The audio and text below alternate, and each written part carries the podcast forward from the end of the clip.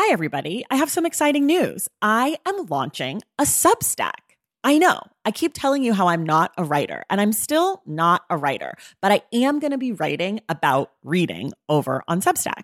The Substack is called Unstacked, and you can find it at tracithomas.substack.com. There will be free options every Friday. There'll be a bunch of weekly roundups, announcements, all the shit I'm into. And then if you want to upgrade yourself to the paid subscription, I'm going to have author interviews, bonus episodes, anticipated reads, book pairings, community chats, all sorts of stuff. So, if that sounds like something you'd be into, go to tracithomas.substack.com and join Unstacked. And of course, I've got a special offer for you. If you go to tracithomas.substack.com slash the stacks 10, you get 10% off your first year membership of Unstacked. You have from now until April 4th to redeem. Again, that's tracithomas.substack.com slash the stacks 10 for 10% off Unstacked. Okay, that's enough. Let's listen to this episode.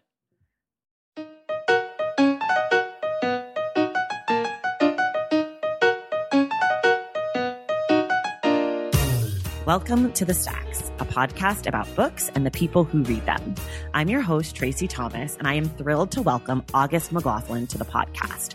If you're not familiar with August, she is an author and a podcaster, and she is the host of Girl Boner, a show all about owning up to your female sexuality.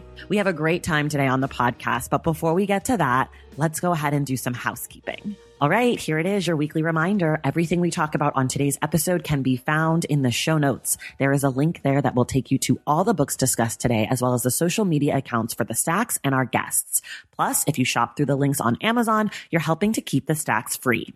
If you're looking for an amazing book recommendation, send us an email to askingthestacks at gmail.com. Myself and my guest will read it on air, discuss it, and then give you a personalized book recommendation or five. So email asking the stacks at gmail.com with your name, what you're looking for, and maybe a few titles you've loved or hated. If you like the stacks and want to support the work we're doing, here are a few easy ways you can help. First of all, join us over on Patreon. That's a website where you support the work we're doing and earn perks for yourself. We've got a virtual book club, we got inside access to the show, and we have an amazing community of other readers who love the podcast. So head over to patreon.com slash the stacks to join in. The last thing you can do to help the show is definitely the easiest. Subscribe to the stacks wherever you get your podcasts. Leave us a rating and a review and tell your friends and family about the show. It goes a really long way to helping us reach new audiences. All right, here it is my conversation with August McLaughlin. All right, you guys, I'm so excited. I'm sitting here today with August McLaughlin. She is a powerhouse author, activist, podcast host, writer, badass woman extraordinaire. She's known for her work around empowering women in their sexuality and the exploration of positive sex lives.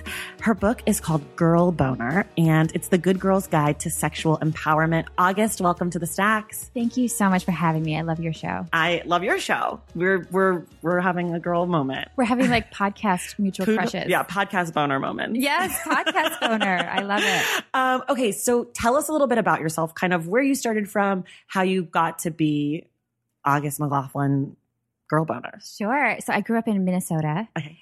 In a pretty big family, happy family. I would say for the most part, I have four siblings. I'm the middle child. Mhm. Uh, I was definitely the most uh, curious, adventurous, um, outspoken one of my family. I have a very Scandinavian, kind of quiet uh, family. And so we didn't really talk about sex. A lot of people still don't. Uh, we didn't learn anything in school. And that curiosity kind of planted the seed for me. And then it was uh, later, after high school, when I was working in the fashion industry, I struggled with a really severe eating disorder.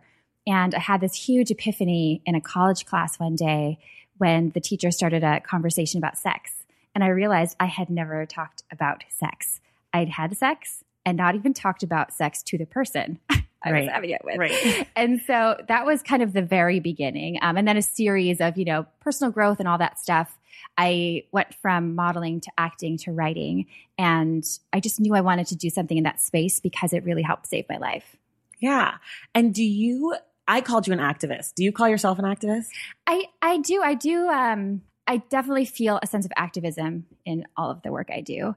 I feel that especially women's pleasure is very political. Mm-hmm. And when you are speaking about it in, in our culture, um, it, it, it is a form of activism, even if you're only celebrating it. Right. Uh, so yeah, I, it feels to me like a, a greater purpose beyond um, pleasure, which to me is is meaningful. It's not a frivolous thing. Right. Pleasure. Yeah, totally. Yeah. One of the things I love about your book is that your introduction is fantastic.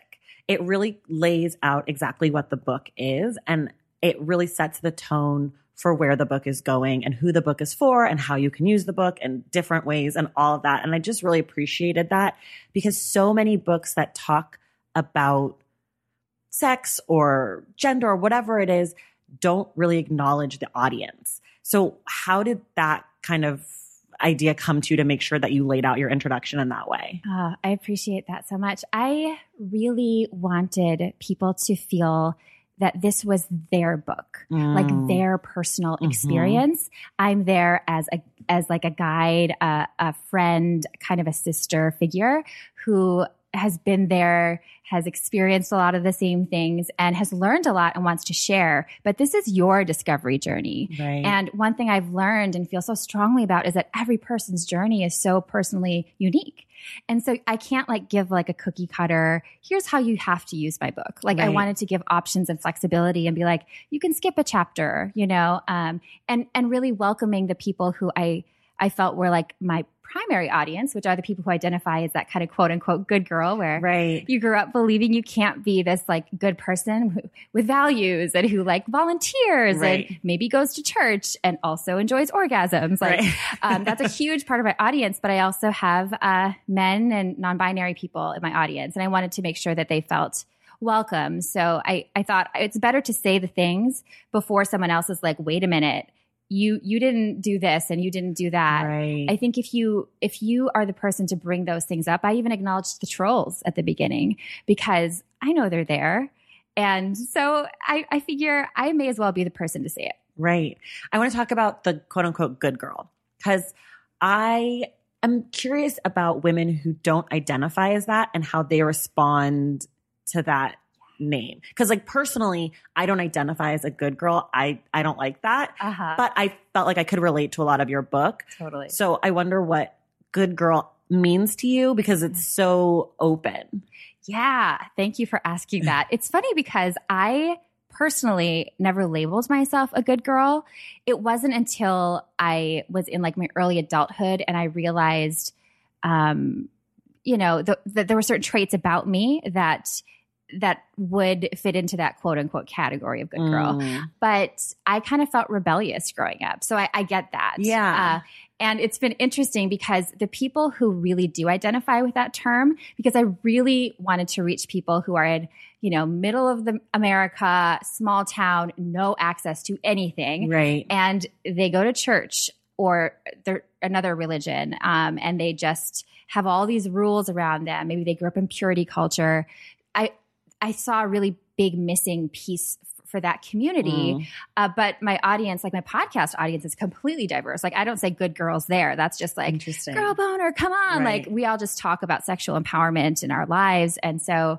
Uh, but it's been interesting because I would say good girl is the one that makes people I'll get like a lot of people going, "Oh yeah, totally get it," and then I'll get a couple people who are looking at me a little like, "Huh, what do you mean?" Because yeah. it does, it, it, feels a little condescending, kind it's of, right? a little bit of a pejorative. Totally, yeah, it totally is, and and I want people. I feel like that has to be part of the conversation. Um, I don't think that that term is necessary uh, in the in the title so much, but I do think that it makes people think because when you take good and mm-hmm. some anybody female and sex. Like that is not allowed to be together. Right. So I wanted to break that. I wanted to be like, because one of the things that people say to me so often when they hear about my work, uh, like they just met me mm-hmm. and they ask, what do you do? And like gradually, I'm like, girl boner. And then they're like, but you seem so nice. Right. And so that's where the, that's what the button I wanted to push there. Right. Um, but I also totally respect that, you know, I'm not saying it's, it's not a judgment on a person. Right Yeah. It's more the way, it's more of a response to the way that the phrase is used pejoratively. Completely. I see. Okay. Cause I definitely was like, huh, I don't know. But then I also think, sure, I'm sure at some point, almost every person who is female or non binary or has identified as female at some point has been boxed in that way, whether it's don't be such a bad girl. Like even when you're six, like that's naughty. Put your dress down. We want good girls, like that type of Mhm. thing. So I get it, but I definitely was curious about your relationship to Uh-huh. the phrase. Yeah. Yeah. Um, can you also explain for us girl boner? Yeah. Like what does that mean to you? Give us a little background on that. Sure. So to me, girl boner represents the embracement of our authentic sexuality. It also represents uh, pleasure for anyone who identifies as female.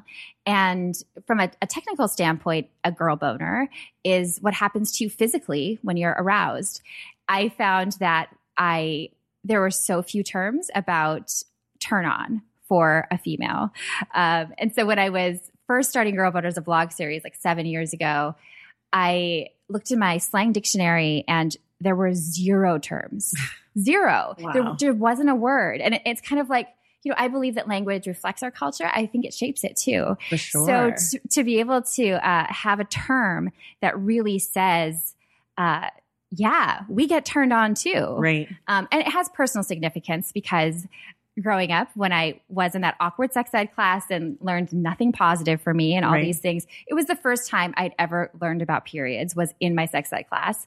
And you were in fourth grade? Mhm. Okay. Yeah, fourth grade. I was like 11 years old and 10 or 11. And uh, I remember being very curious about what we were going to learn. It was like this really taboo subject. So I was really intrigued. And male pleasure, quote unquote, was alluded to. Right. I remember the teacher saying, you know, that an erection, when the medical drawing is up on the screen, can feel good. So I'm like, oh my gosh, something awesome has to happen to my body too. Right. Like they're transformers. What does my body do? That's amazing. And I learned about pain and blood and all these things that seem scary to me, which they shouldn't, but it was the context for me was all very negative. And uh, when I first learned what boner meant, immediately I thought, what about girl boners? So Mm. that's where the personal term came from for me. And I, I used it as like a joke term for years and years with like Hmm. boyfriends and I would say, you know, friends and whatever. So I, I trademarked it before I started the blog series. Wow. And then when did the podcast come along in relationship to your work in Girl Boner Land? About a year Okay. after. Yeah, I'd started appearing on other people's podcasts and a couple radio shows. And after I think maybe my fifth appearance, uh, one of the producers said, Well, why don't you have your show? Like it hadn't dawned on me. Mhm. And it was perfect because I was full time writing by then and I missed the interaction with people. And, Totally. you know, I had the acting background and it just gives me a sense of connecting with an audience that I love. And so do you still do you still love it? Yeah.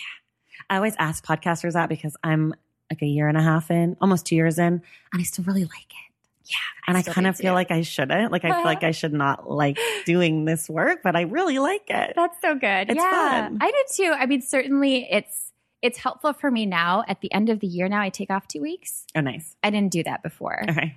Um, I mean, I thought I was going to just do uh, two episodes a month when I started, and immediately I was doing it weekly because I just you get the bug, you know. Right. And when I'm away from it, like if I pre-record and I have a break, I miss it. Right. So yeah. Well, we'll see. I'm getting so listeners, you'll know by now that I'm not really recording this in February, but we'll see how restless I am by the time we come back in March. Yeah. Because it'll be a long time being away from the Totally. work.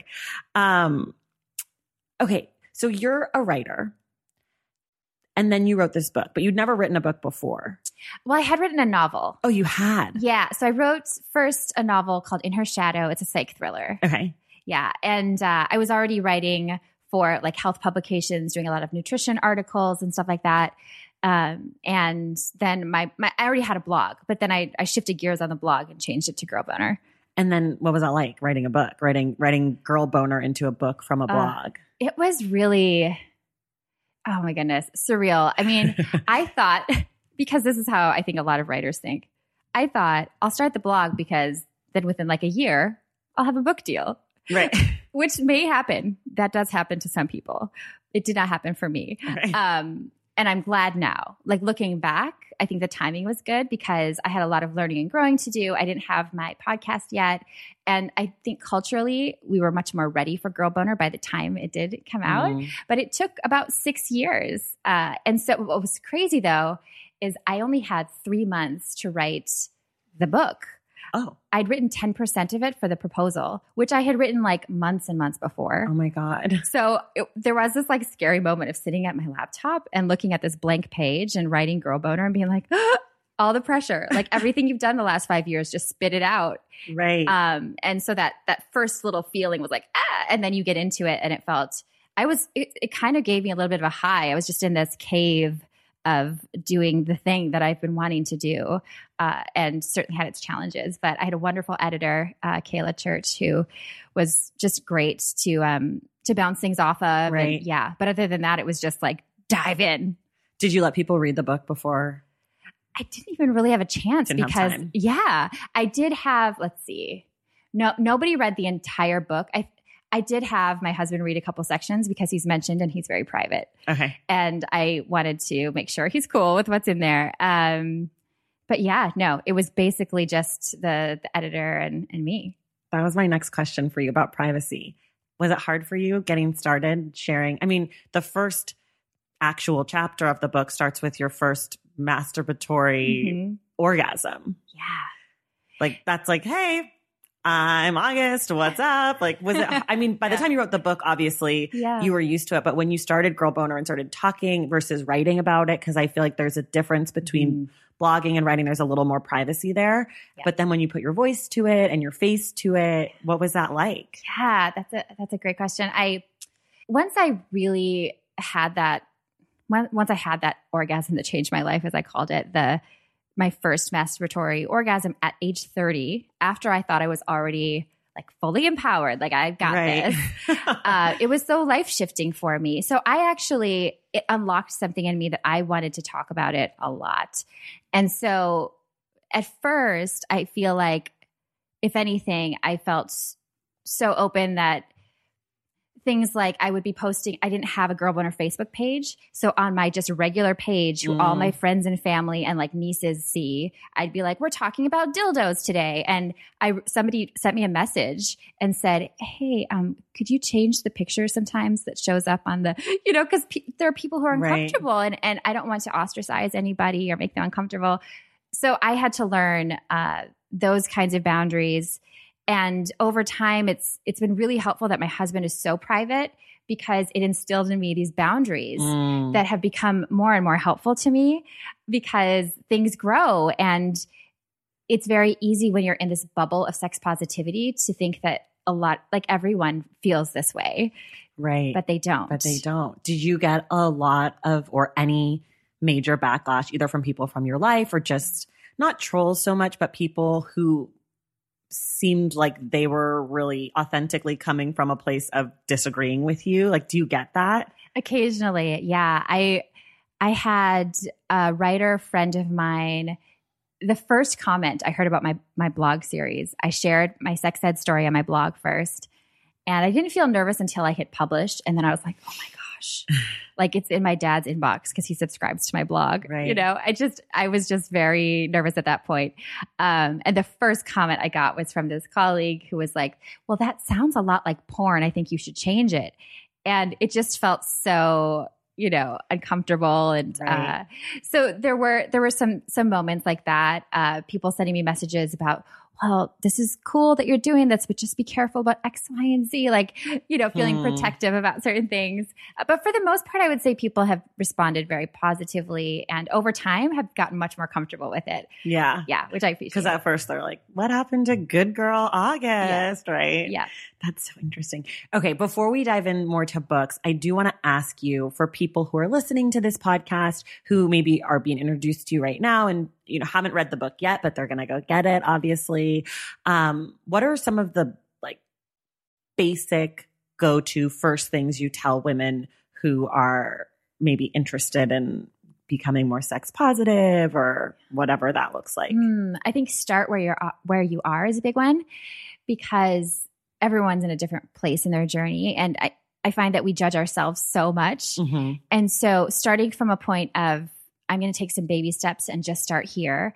As you know, I love journaling as a tool. I think that's really helpful. And whether you use the prompts that are in my book, I have a journal too, and then there are journaling prompts in Girl Boner. But even if you just use like a blank book or a, a doc on your computer, I love journaling as a way to get your thoughts out and your concerns that you don't even know you're struggling with. Hmm. Because I think we put up a lot of walls around our, we don't even know we have shame a lot of the time. right. And so I think that's a big one. Um, Or we don't understand that what we're feeling is shame. Yeah, totally. Yeah. Totally. Yeah.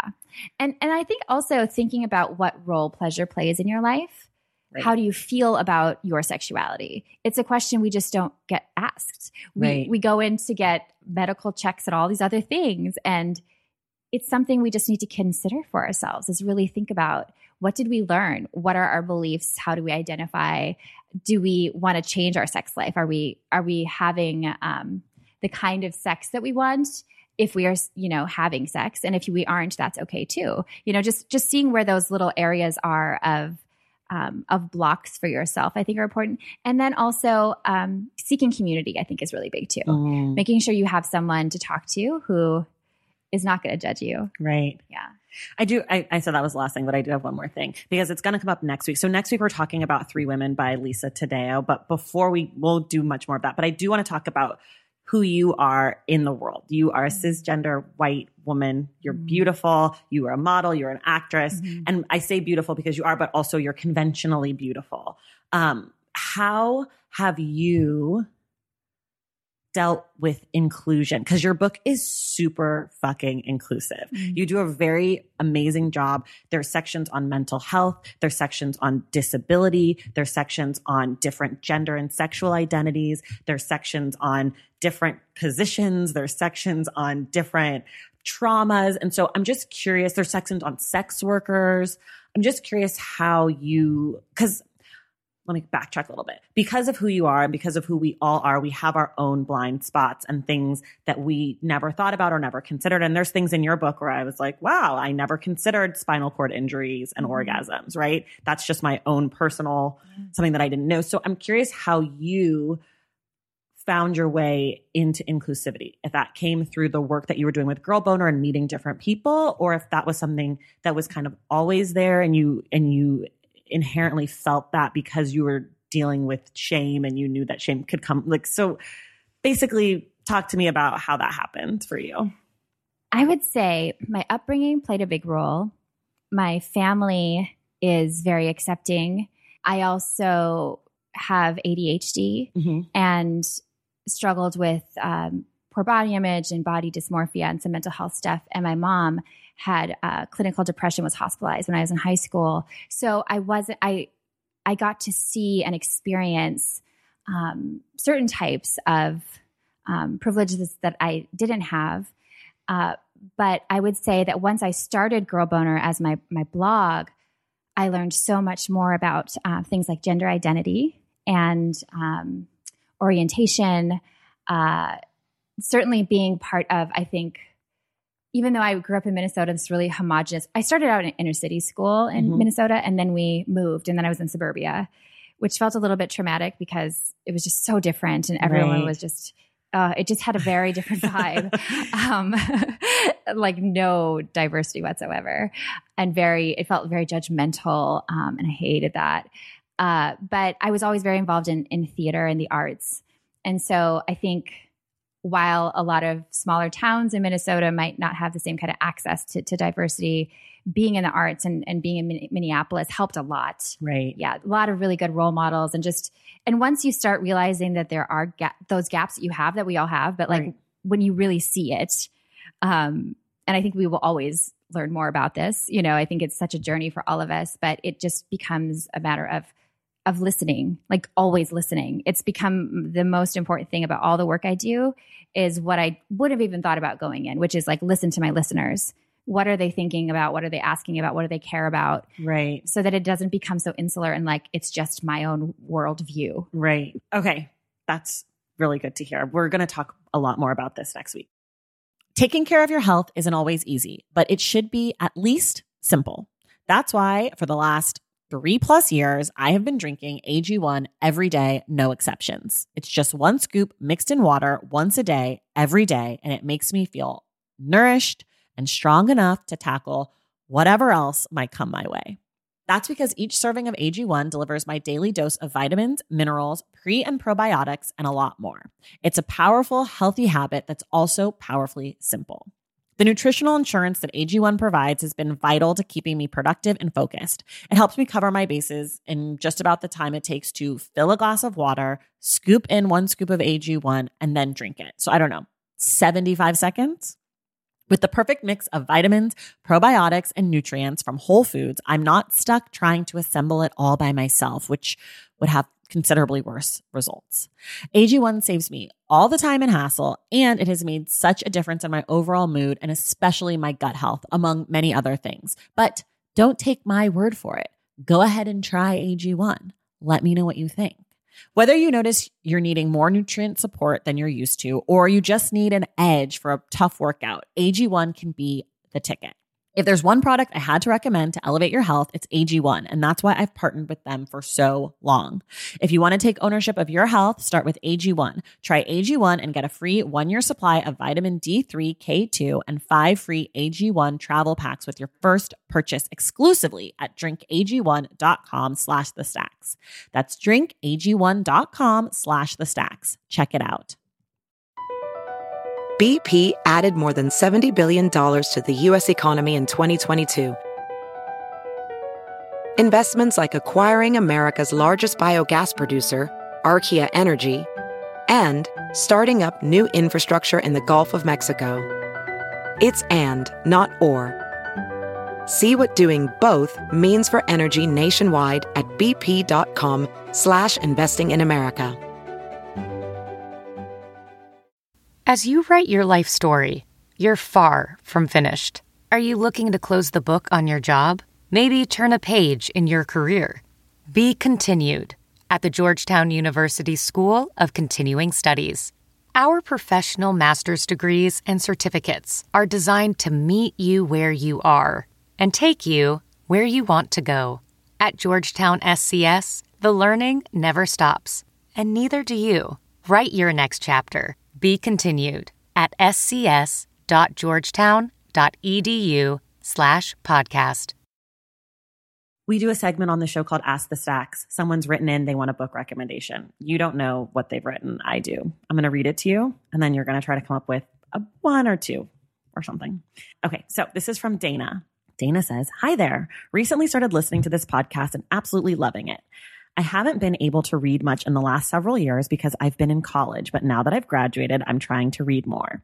I've been reading a lot of true crime and th- thriller suspense, but I really want to branch out in what I read. After reading The Immortalists and Long Way Down, thanks to this podcast, I'd love some ideas on books that are thought provoking, but in a story that grabs your attention from the get go.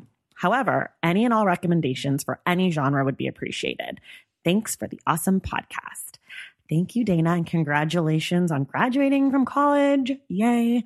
Um, okay, so I did a mix of things because you kind of said mix. I tried to focus most on thought provoking and grabs you from the beginning. So the first one, which I haven't read but have only heard amazing things about, is called Your House Will Pay by Steph Cha. She's an LA based writer and it's about the 1992 LA riots. It's about two families, a black family, family and a Korean family. I've heard it's amazing pretty much from everyone who's read it. So I'm going to put myself out there and recommend it without having read it yet. So that's one. Number two is a book that I read years ago that I loved. I think they made it into a movie. Um, it's called Unbroken. It's by Laura Hild- Hillenbrand. She wrote the Seabiscuit book also, but it's about Louis Zam- Zamperini, who was a runner and he was in the Olympics and then he went into World War II and became a prisoner of war and had like a plane crash. And it's just like unput downable. It's so good. And then my last one is an essay collection that I love and is super thought provoking. And because it's essays, you can read them one at a time. Um, it's called The Reckonings and it's by Lacy M. Johnson. It's one of my all time favorite books. I read it last year and I just love it. She talks about race. She talks about pollution. She talks about, um, Hurricane Harvey. She's based in Houston. She talks about sexual assault. She talks about kind of about being a good girl um, or what that means. She talks about all sorts of stuff and it's fantastic. So those are my recommendations for you, Dana. August. Oh my gosh. First of all, those recommendations sound awesome. I wonder because this person appreciates thrillers and wants to branch out. One of my favorite books uh, is called Brain on Fire. Yes. Susan K- mm-hmm. I don't know how to say her name, but I yeah, know. Yeah. Oh, it's so wonderful. It's one of my just like one of those books that felt just compulsive to me. Like I had to keep going and just had this insatiable need to read it. So if you love suspense, but you want a true story and you want something that also has a very positive message, like what she has done without giving away what happens, saves lives. So it has all these layers like memoir and humanitarianism. Yeah. yeah, I love that one. That's such a good one. Dana, if you read any of our books, let us know. Also, everyone else, if you want a book recommendation read on the air, email askingthestacks at gmail.com. Very easy. Okay, now we're going to get into your book. So we always start here two books you love, one book you hate. Two books I love. Well, I just mentioned one, okay. but the, uh, truly, these two are my my favorite favorite, and then I have a whole bunch of just like a lot that I just really like. Yeah. Um, but one is Brain on Fire. It's just brilliant. And then another one that I love is called Gift of Fear by Gavin de Becker. It's so Gavin de Becker is a consultant for he works with like the CIA on training and deter- helping people determine when something is like a, a threat. And it's it's essentially about your fear instincts and you know trusting your intuition but he interviews all these people who were able to save themselves from different scenarios. Mm. And it completely changed my life. It's the book that I recommend probably more. I've, i think I've sold more of this book than my books. um, it, it's it's wonderful, especially for women, but I think for for really anybody. It's um, because it also gets into not just physical violent threats, but like when someone's treating you weird in the office. Right. You know, it's just it's really really brilliant. Mm. Okay, and then what's your book that you hate? the books that I hate, plural, are these Christian uh, sex and relationship books, mm. like evangelical Christian, I okay. should say. Uh, the the ones that I'm thinking of are they don't even present themselves as being uh, evangelical Christian based. And one of the reasons that I really wanted to write Girl Boner was because as I was reading this genre and trying to learn more, you'd be reading along and it, they're just full of these like very gendered societal oh. myths about you know the woman being in charge of the man's desire and that whole purity culture thing right and you need to pray for your pray for your husband's lust and all this stuff. Um, they just, oh my gosh, they irk me so much. I used to stomp around the house like sweaty about it. They're the only books that I would like write a negative review for because usually I won't even keep reading a book I don't like. Right. And I'm not going to like, I, I'm an author. I don't want to slam someone's creation. But if something's harmful, I will yeah. write something tactful because I think that it hurts so many people. Totally. And there's a responsibility to call out bullshit. I think so. Yeah. yeah. What's a book that someone's recommended to you that you really liked? Okay, so I know that this isn't really fair because I also already said this oh. name, oh. but there's a good story around okay. it. So, how I found out about the gift of fear was I had just moved in to the guest house behind my now husband. That's how we met. Oh, okay. So, we were friends and then we had just started dating. And I hadn't lived in the area for super long, a few months. And one day flowers appeared at my door. And there was a note. They were from somebody who lived in the neighborhood. And it had his phone number on it, had like this flirty kind of note. He should not have known where I lived because my address, I mean, I was in the guest house. Somebody right. brought them to my front door.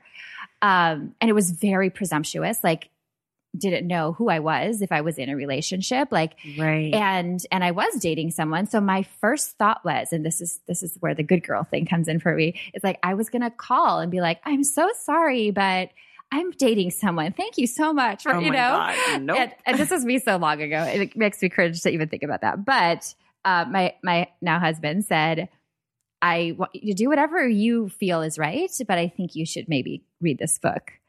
And as I was reading it, I looked, it just gave me this hindsight lens of all the experiences I'd had in my life around like Mm. boundaries and all that stuff. It just really hit me at the right time and, uh, and changed everything. Like I took an incredible self defense class since then. And, um, I'm now doing like some true crime podcast work for survivors. Like it just really cracked things open for me. So yeah, he, he's the one who suggested that. So that's the book that you recommend and the book that was recommended to you. Yeah. So you like pa- pa- pay it forward. totally. it is. Um, do you set reading goals for yourself?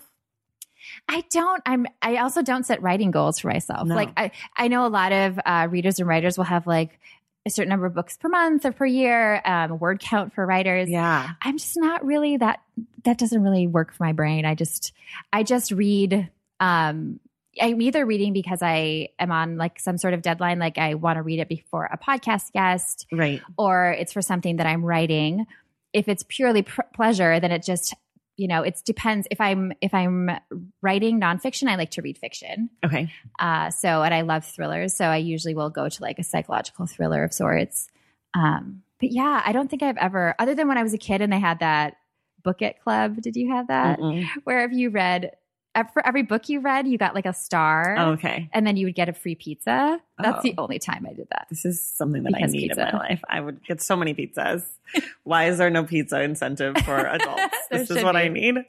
Uh, do you wish there were, was there, is there anything that you wish was different about your reading life? Hmm. Yes, I I have a hard time reading sitting still. Okay.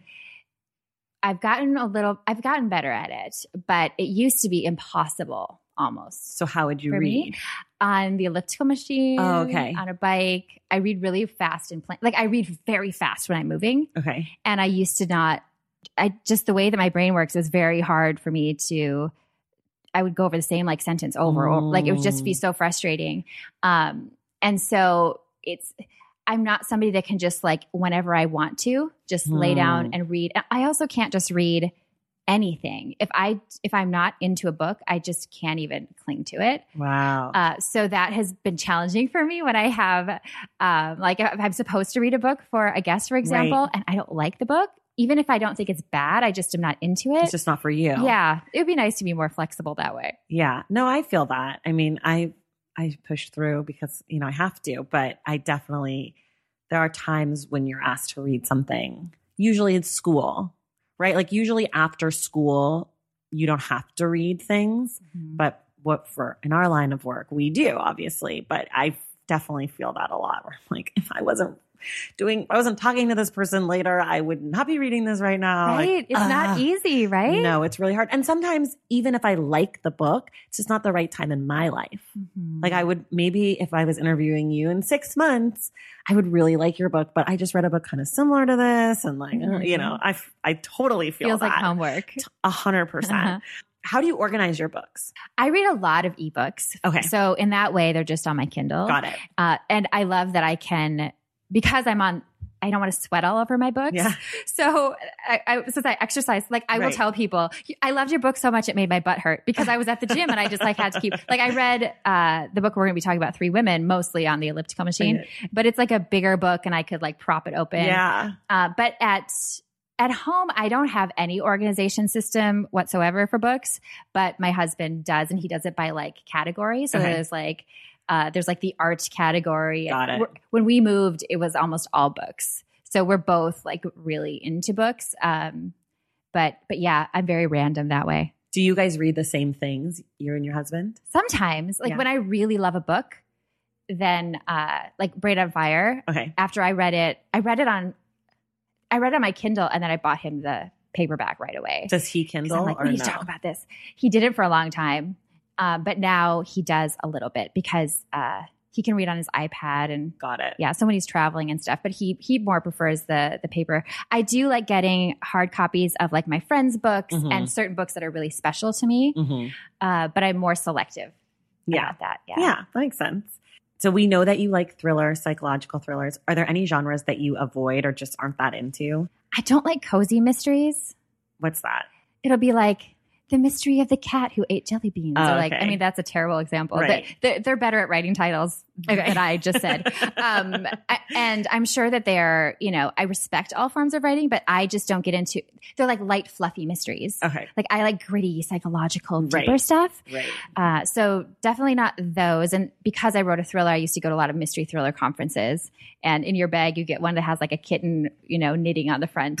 and I would give that one to like someone else. That sounds like my nightmare. I didn't even know that was a thing, but I'm really glad I don't, I didn't know about it. Yeah. Do you have a favorite bookstore? I love Powell's Okay. in Portland. I got to do my dream book event there. You did. What was your Ah. dream book event? was doing a reading from Girl Boner. I did, and I had just turned 40. And so I decided it was like the last uh, event of my book tour for that, Okay. the, like the official tour, I guess, uh, that was very piecemeal, but it was the last one of my, my launch. And I decided instead of going and trying to stay the most cheap way that I would go and have like a weekend for myself. So I, Mm. I got like a hotel room that was in walking distance from Powell.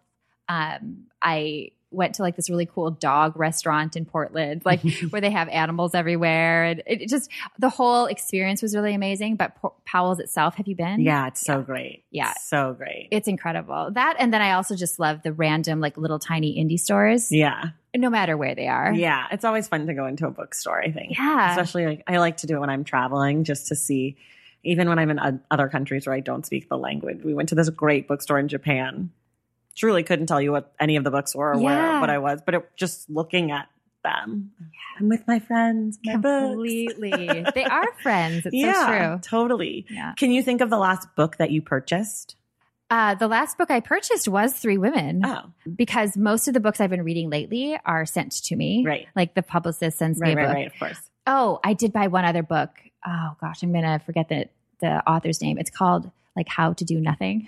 Hmm. And it's about like productivity culture Okay. and challenging the whole um individualism Okay. thing in our Cool. culture. I- I saw something about it online and it just spoke to me and uh I'm really interested. It's just like such a unique topic. Yeah. I've never read anything like that. I'll find the author's name. I'll link to it in the show notes, everybody. I should I didn't ask you this, but I am curious. How do you pick your next book? Like if you're not reading for the show, for your podcast or this podcast, how do you pick a book? In the New York Times? You rely on friends and family?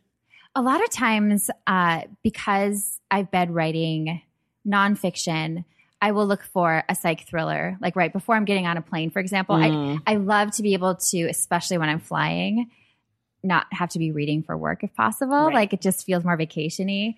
And i am kind of a sucker for reviews. Not not because i'm going to base all my like in a store i wouldn't do that. But because i'm you know looking through my kindle and amazon store or whichever ebook store i'm looking at it's really helpful to see um, what especially like editorial reviews what what people thought about it um, and I, I figure if a book is really popular in a genre that i like you know it's probably going to be decent and then I, I read the overview i don't i don't really look at the covers i think online you don't look as much anyway at the covers but the overview is really important to me and then if i'm on the fence i uh, download the intro or like the sample Okay. Through Yeah. Kindle or whatever. Yeah. What's the last book that made you laugh? Oh, I'm going to laugh again. Uh, Lala Pettibone's Act Two by Heidi Mastrogiovanni. She's a dear friend of mine and uh, comedic novelist, and she wrote a series. Um, that's the sequel. The first, the, it's a Lala Pettibone series. So Okay. it's just so lovely. Like the the main character is very much based on her. She's very open about that. Like it's a lot of it comes from her life, and she's one of the funniest people I've ever met and kindest, like funniest, kindest, and very fierce and like opinionated about politics. And it's just a lovely blend. Uh, and one of those people that you just feel, you know, happier around. Right. And there's a particular scene in it where she's talking about moving from New York to Los Angeles. And the main character, Lala, is walking everywhere because she's a Manhattanite, right? Right. And um, Can't do that. yeah, you can't do that here. but Lala was walking to, um, I think it was the Beverly Center Mhm. from like really far. And that's like a crazy area to be walking Right. around. Like there's so much traffic and everything's crazy. Uh, and she gets, somebody pulls up and it turns out that the person thinks she's a sex worker. And she just has like this really funny comment she makes. I, I won't give away more than that, but it it just made me like guffaw laughing. it has a lot of moments like that. She's really good at that. And comedic novels are not something I would normally just grab or Right, gravitate toward. Right. And I'm so grateful to have writer friends because what joyful reading that was. And it just, if I didn't know her, I might not have had that pleasure. Right. Okay. From pleasure to pain. Last book that made you cry. Also, Three Women. Oh yeah. Yeah, there are a couple couple scenes. Um, is it okay to share? We'll Or wait. We'll save save it? it. We'll Okay. save it. We'll save it. Yeah, yeah. Last book where you felt like you learned a lot. You know, interestingly, the book that comes to mind for that is by Candace Bushnell. Is there still Mm. Sex in the City? Mm-hmm. uh, I interviewed her. So I read the book and I love the way, and she's so gifted at this and has been for decades, um, really shining a light on different areas of culture and trends and things like that. And what was so neat about it for me was it's focused on a middle aged woman's experience with dating. Mm. And I don't think we have enough of those stories. Mm-mm. And so I was really curious about it. You know, she's trying like Tinder and and and I also I have been with the same person since before Tinder was Right, popular. So Right. those were all new things to me. And uh just to to kind of try on the experience of being someone Mm. who is of older age. I I love true stories for that reason. And I love stories based on um like real research and, and Yeah. sociology and stuff like that. Yeah. Is there any book that you feel proud to have read? I read the Odyssey when I was little. You did. Yeah, which I think was, I read it for Odyssey of the Mind. Do you know what that is? No.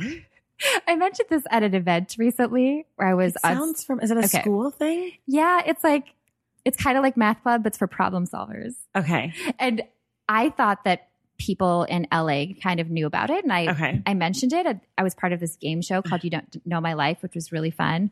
And I was trying to explain Odyssey of the Mind. And I was like, who else was in Odyssey of the Mind? And when I explained it as like problem solvers, like it was, I got all these funny looks and people were like, that is weird. Um, but it was a huge part of my growing up. And I started when I was only eight. I was in third grade and we would read classics and then you would have these different problems you would solve and do creative things like create a play or create a solution for like um, a, a saving the planet or all these different things. And uh, the Odyssey was like this massive book that was so hard to you know comprehend at that age. And so because it was such a challenge, I just I was like I'm going to do this. Right. I just remember feeling like really fierce about that. That's good. That's like a pretty badass book to read as a young person. What about a book that you're embarrassed that you've not read yet?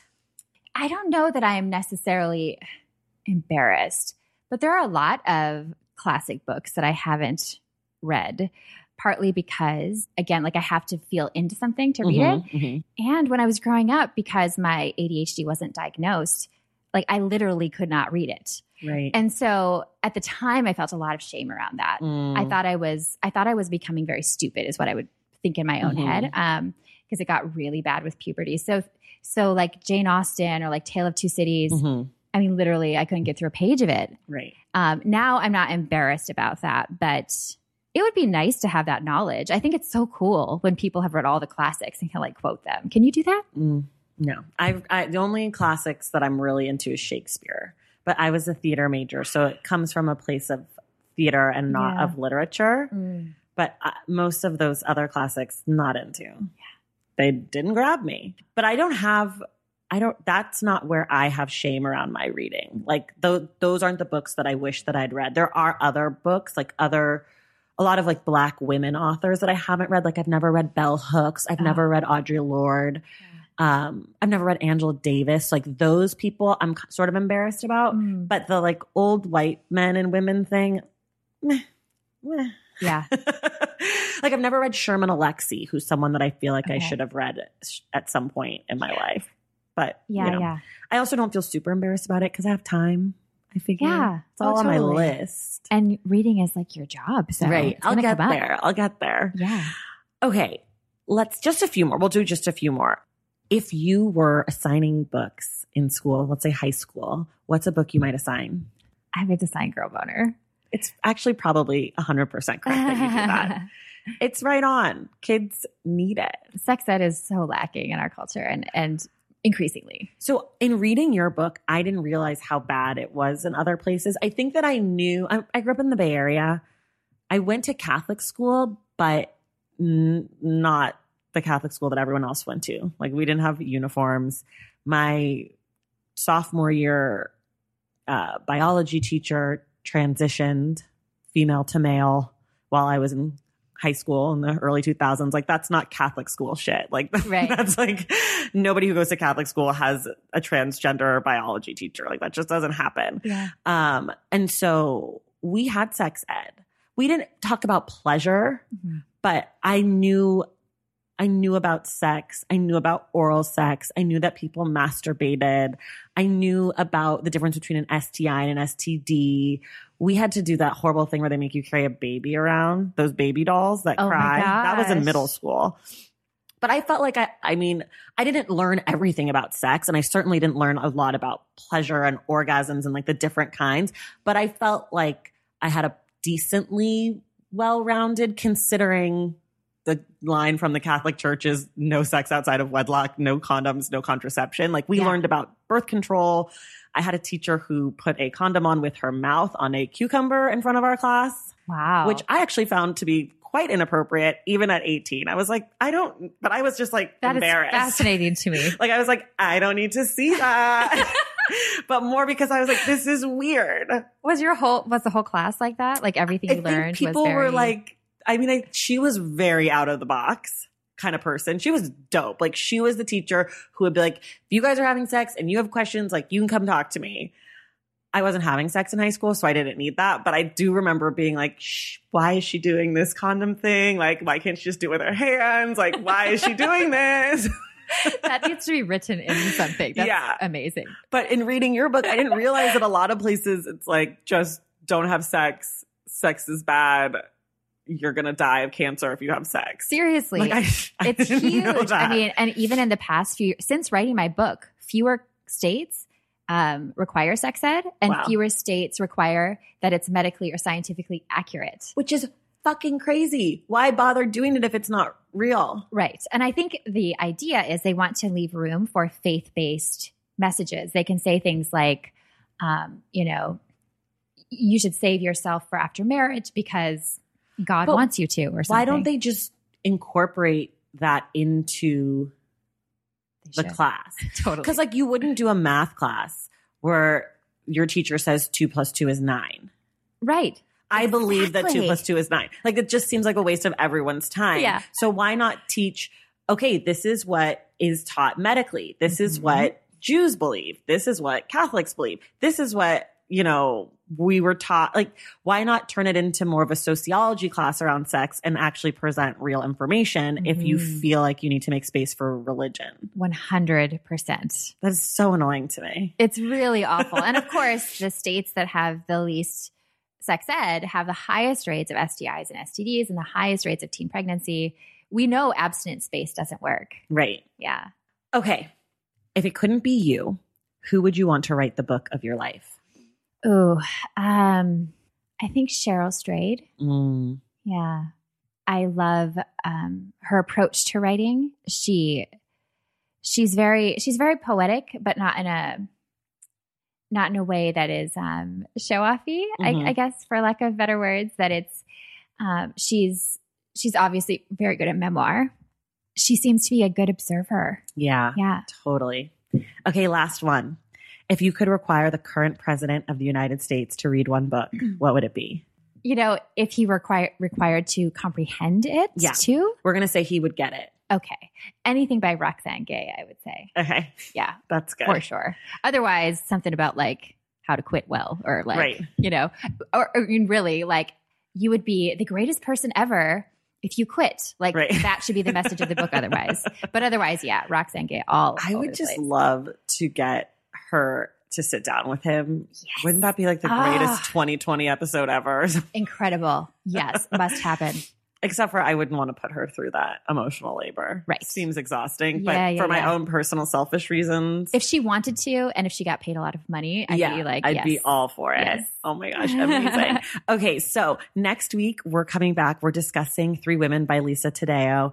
Everybody, for real, go out, get Girl Boner by August McLaughlin. August, thank you so much for being our guest today. Thank you for having me, Traci. Yay. And we will see you guys in the stacks.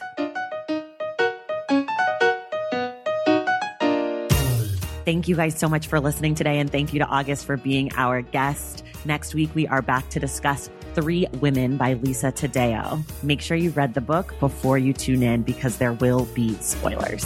You can find everything we discussed on today's episode in the link in the show notes. Make sure to get your book recommendation read on air by sending us an email at askingthestacks at gmail.com. For more from the Stacks, please follow us on social media at the Stacks Pod on Instagram and at the Stacks Pod underscore on Twitter and check out our website, thestackspodcast.com. To join the Stacks Pack and get inside access to this show, head to patreon.com slash the stacks. Make sure you are subscribed to this show wherever you get your podcasts. And if you're listening through Apple Podcasts, please take a moment to rate and review the show. Our graphic designer is Robin McCrite, and our theme music is from Tagirijus. This show was created and produced by me, Traci Thomas.